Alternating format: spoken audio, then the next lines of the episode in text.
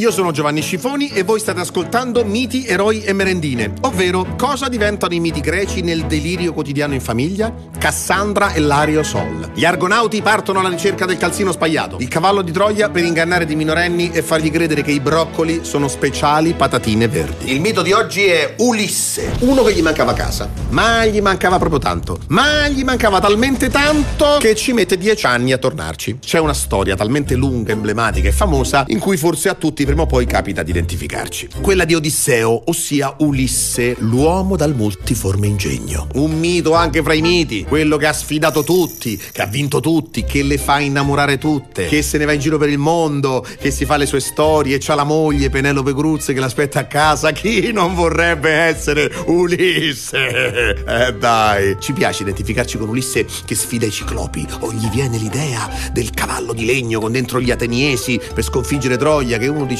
oh guarda, un cavallo di legno alto venticinque metri con una strana apertura sulla pancia, ma sì, facciamolo entrare nelle mura che abbiamo difeso per dieci anni, che male potrà mai fare? Ma questa è un'altra storia, si chiama Iliade, da una famosa marca di telefonini. A noi invece interessa quello che è successo dopo l'episodio del cavallo di legno. Finita la guerra, infatti Ulisse parte per tornare a Itaca, la sua amata isola, dove c'è moglie e figlio che lo aspettano. Ma poi mentre sta al timone della sua nave dice vabbè, facciamo il giro largo e tutto il mondo conosciuto si è fatto. Isole dei Feaci, colonne d'Ere, Ercole, mostri, draghi, disastri. Prima di riuscire a tornare a casa passano dieci anni.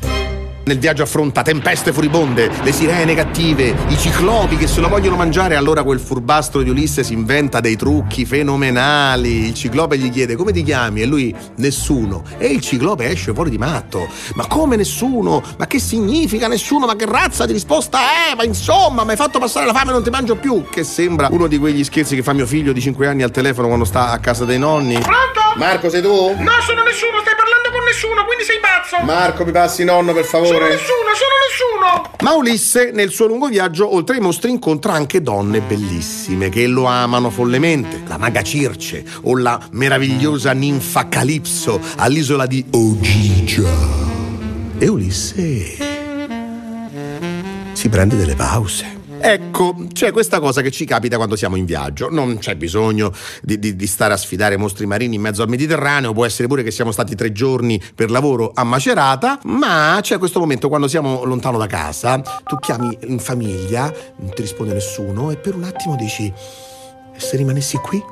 Qui dove? Ma qui a Macerata o qui all'isola di Ogigia, da Calipso. Papà deve fare un lavoro con una compagnia del luogo, c'è questa Calipso che è una signora, una ragazza che abita qui, tu la conosci e con lei tu sei una persona, come dire, diversa, funzioni meglio, sei più più, più, più, più, più giovane o più qualcos'altro e dici ma perché non me ne rimango qua?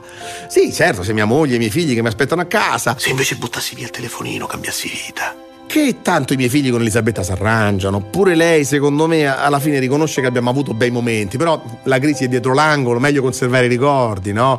Poi qui a Macerata la gente è diversa, eh, non è come a Roma, non c'è quella frenesia, lo, lo vedi, no? Qui la gente vive la giornata, è, è tutta a dimensione d'uomo, il ciauscolo, il vino cotto, qui la gente è felice, si vede proprio da come parlano tutti quanti, c'è sta parlata che mi piace tanto, mi piace. E allora sai che c'è?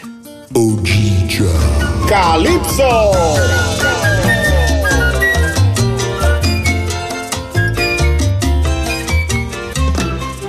Nell'Odissea si racconta che la ninfa Calipso se lo tiene con sé per sette anni. Lui doveva fermarsi un attimo con la nave, doveva fare due passi, andare un attimo al bagno, invece ci resta sette anni. Bravissima questa Calipso, c'ha un posto carino dove ospita i viaggiatori, gli prepara tutte le mattine i formaggi, la Nutella, le marmellatine, il nettare di ambrosia e, e poi c'è il fatto che Calipso, sventola micidiale, si è innamorata di Ulisse, che non è che non ce l'aspettavamo, capirai, multiforme ingegno, quella vive a Ogigia, che a parte qualche vecchia coppia di turisti tedeschi non è che c'è tutto sto traffico, t'arriva sto fustacchione e quella si innamora. Che fare? E Ulisse diceva vabbè, oggi resto però domani devo andare. Aulì, ma resta ancora un giorno che domani mi arriva il vino novello del contadino che devo credere quando è buono, non devo credere. Va bene Calipso, oggi resto però dopo domani devo proprio andare. Aulì, ma resta ancora un giorno che domani te volevo offrire l'immortalità, te volevo offrire. passa l'immortalità? Eh, perché questo è il dilemma. Da una parte c'hai l'ignota avventura, Ogigia, Calipso, tutti che ti vogliono bene, il mare, le ostriche, il ciauscolo, Macerata, l'immortalità. Dall'altra parte casa. Bello casa, eh? Bello casa, l'altalena, il prato. Però casa è anche mangiare l'avanzo di petto di pollo freddo che tuo figlio sta colorando col pennarello fucsia mentre cerchi di impedire che l'altro figlio uccida la sorella soffocandola nella cofana di spaghetti, mentre tua moglie ti urla che quando hai finito di mangiare con calma magari potresti anche aiutarla, che tu vivi ancora come un single ma c'hai tre figli, ti ricordo c'hai tre figli. Bella casa, certo. Ma ti dirò, quell'immortalità Ogigia, quei tre giorni a Macerata, quei tre mesi del film a Cracovia. E allora te ne stai sull'Intercity che attraversa le campagne, la testa sul finestrino. Dici, se non tornassi, se facessi come Mattia Pascal, cambio nome, me ne invento una vita. Ma sì.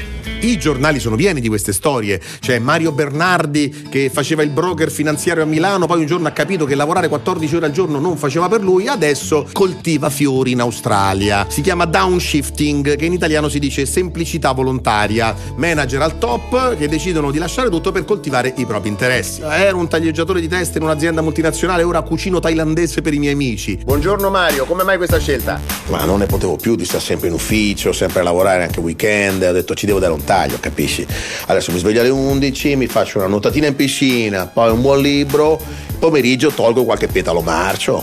Che tu dici, bello, eh, figuriamoci, però come campi, cioè lo stipendio, ta, come t'arriva, e poi anche la ciurma, cioè i marinai che t'hanno seguito in quaranta tempeste in giro per il Mediterraneo, che gli dici, eh, mi trovo bene qui a fare downshifting? Ma i marinai proprio non sono il problema di Ulisse, c'ha altri pensieri per la testa. Che pensieri? Penelope e Telemaco, la moglie e il figlio. Gli arriva sto pensiero, così, all'improvviso, tra! Oh, porca miseria, la testa fa brutti scherzi, eh! Tu ti stai rilassando un attimo per sette anni in un letto d'ambrosia con una ninfa gnocca che ti fa i massaggi e ti arrivano sti scrupoli così e dici, eh, ma... non lo so, gli ho detto che tornavo, magari staranno in pensiero, poi un po' in fondo mi mancano quei due Itaca. Eh, non c'è niente da fare, sono proprio un sentimentalone.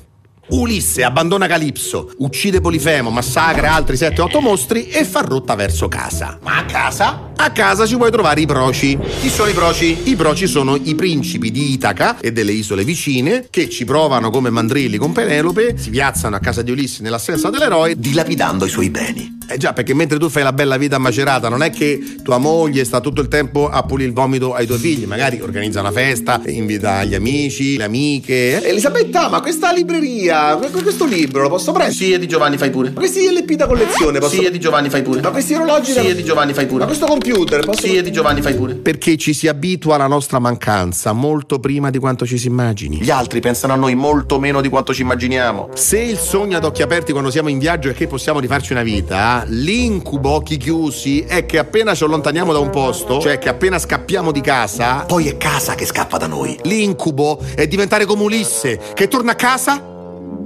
e non lo riconosce nessuno. Ma non c'è bisogno di sta via sette anni, basta che telefoni dopo tre giorni che manchi. Ragazzi, c'è papà al telefono, chi viene? Nessuno, non viene nessuno, c'hanno da fare. Beh, è normale, dici tu, telefono, si sa, i bambini non hanno dimistichezza, no? Non, non si sanno relazionare più di tanto. Ora saranno tutti presi coi burattini di cartapesta che gli ho portato dal mio viaggio in Bulgaria? No, stanno chattando con gli amici. Beh, è normale, dici tu, eh, non mi vedono da tanto, però adesso che torno la settimana prossima, eccomi qua! Papà è tornato, chi è che viene a dare un bacio a papà? Nessuno, stanno tutti a vedere un film molto divertente e ridono. Quando torni tu devono spegnere e non ridono più. Grazie papà, eh, grazie. Elisabetta sta al telefono e fa: sì, scusa un secondo che è tornato quello. Giovanni, ti lavi le mani che sei stato sul treno? Mi dicevi, scusa? E ti senti come quando sei in ufficio e, e ti avvicini ai capannelli di colleghi che ridono. Ci si avvicina sempre ai capannelli che ridono, sono irresistibili. E quando ti avvicini il capannello si scioglie, tutti tornano a lavorare. Tu ti allontani e il capannello si riforma, ti riavvicini e il capannello si scioglie. È come quei sogni dove corri, corri per raggiungere una persona ma non ci riesci mai. Ecco, l'incubo è questo, che quando sei fuori casa e poi torni è tutto un ridente capannello irraggiungibile. E allora cominci a dire quelle cose tipo: eh, voglio proprio vedere quando sarò morto, eh, quanto vi mancherò, eh, ah, il mio funerale, tutti a piangere, state tutti a piangere, quando il prete si alzerà farà l'omelia su di me e dirà cose pazzesche. Non conoscevo personalmente Giovanni Scifoni, si dice Scifoni con la sc. Vabbè, lo sbagliano in tanti. Ma so che era un uomo, un uomo, come dire, uno che ha abitato a Vigne Nuove. No, aspetta, come? Io sono stato un grande attore. Abitare a Vigne Nuove. Ecco, soffermiamoci un momento su questo, cari fratelli. Ma no, ma io ho recitato Shakespeare, ho fatto ridere e piangere in tre platee. Ah, come diceva il profeta Isaia, la vigna del Signore è la casa di Israele. Giovanni Scifoni era un bravo condomino. Ma, no, ma che dice questo? Eh, Elisabetta, dillo tu chi ero, raccontalo a tutti. Mio marito faceva sempre la raccolta differenziata e poi e parcheggiava sempre dentro le strisce. Nulla da eccepire, no, proprio nulla da eccepire. Sì, Giovanni era un bravo condomino. Ma come? Ma io ti ho portato tre giorni a cavallo in Versiliana, que quei weekend alle termini Saturnia, all inclusive. Bravo condomino. Ma io ti ho amata. Condomino. Ma io... Condomino. Ma... Condomino. Condomino. Scappiamo da casa perché vogliamo essere dimenticati. Però poi torniamo a casa perché abbiamo terrore di essere dimenticati. E poi scappiamo di nuovo perché cerchiamo il posto giusto. Ma qual è il posto giusto? Qual è il posto perfetto? Oddio, all'inizio quei tre giorni a Macerata effettivamente, cioè, sembrava tutto perfetto. Però dopo, passati quei tre giorni, c'è qualcosa che non funziona. Come dire, cioè, per dire pure Calipso, no? Per carità, bellissima ragazza, però dopo sette anni, sempre quelle marmellatine tutte le mattine, anche Macerata, no?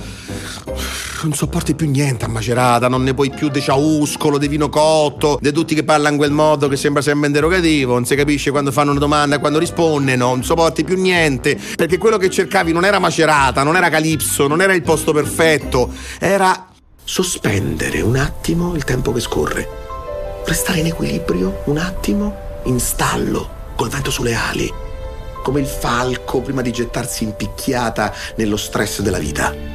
Sospendere, invece di far scorrere la vita con le sue urgenze, le sue scadenze, le necessità. Come ora che sei sulla Roma L'Aquila, con tutta la famiglia, state andando dalla zia Pina a Castelmadama, mm, ci andate tutte le domeniche, nessuno ci vuole andare, però ci devi andare per forza, perché che fai? Non ci vai dalla zia Pina a Castelmadama tutte le domeniche? E tutti urlano in macchina, Tommaso urla perché il telefonino non prende, Cecilia urla perché Marco gli ha appiccicato una gomma nei capelli, Marco urla perché vuole un'altra gomma, Elisabetta urla perché vuole un'altra vita.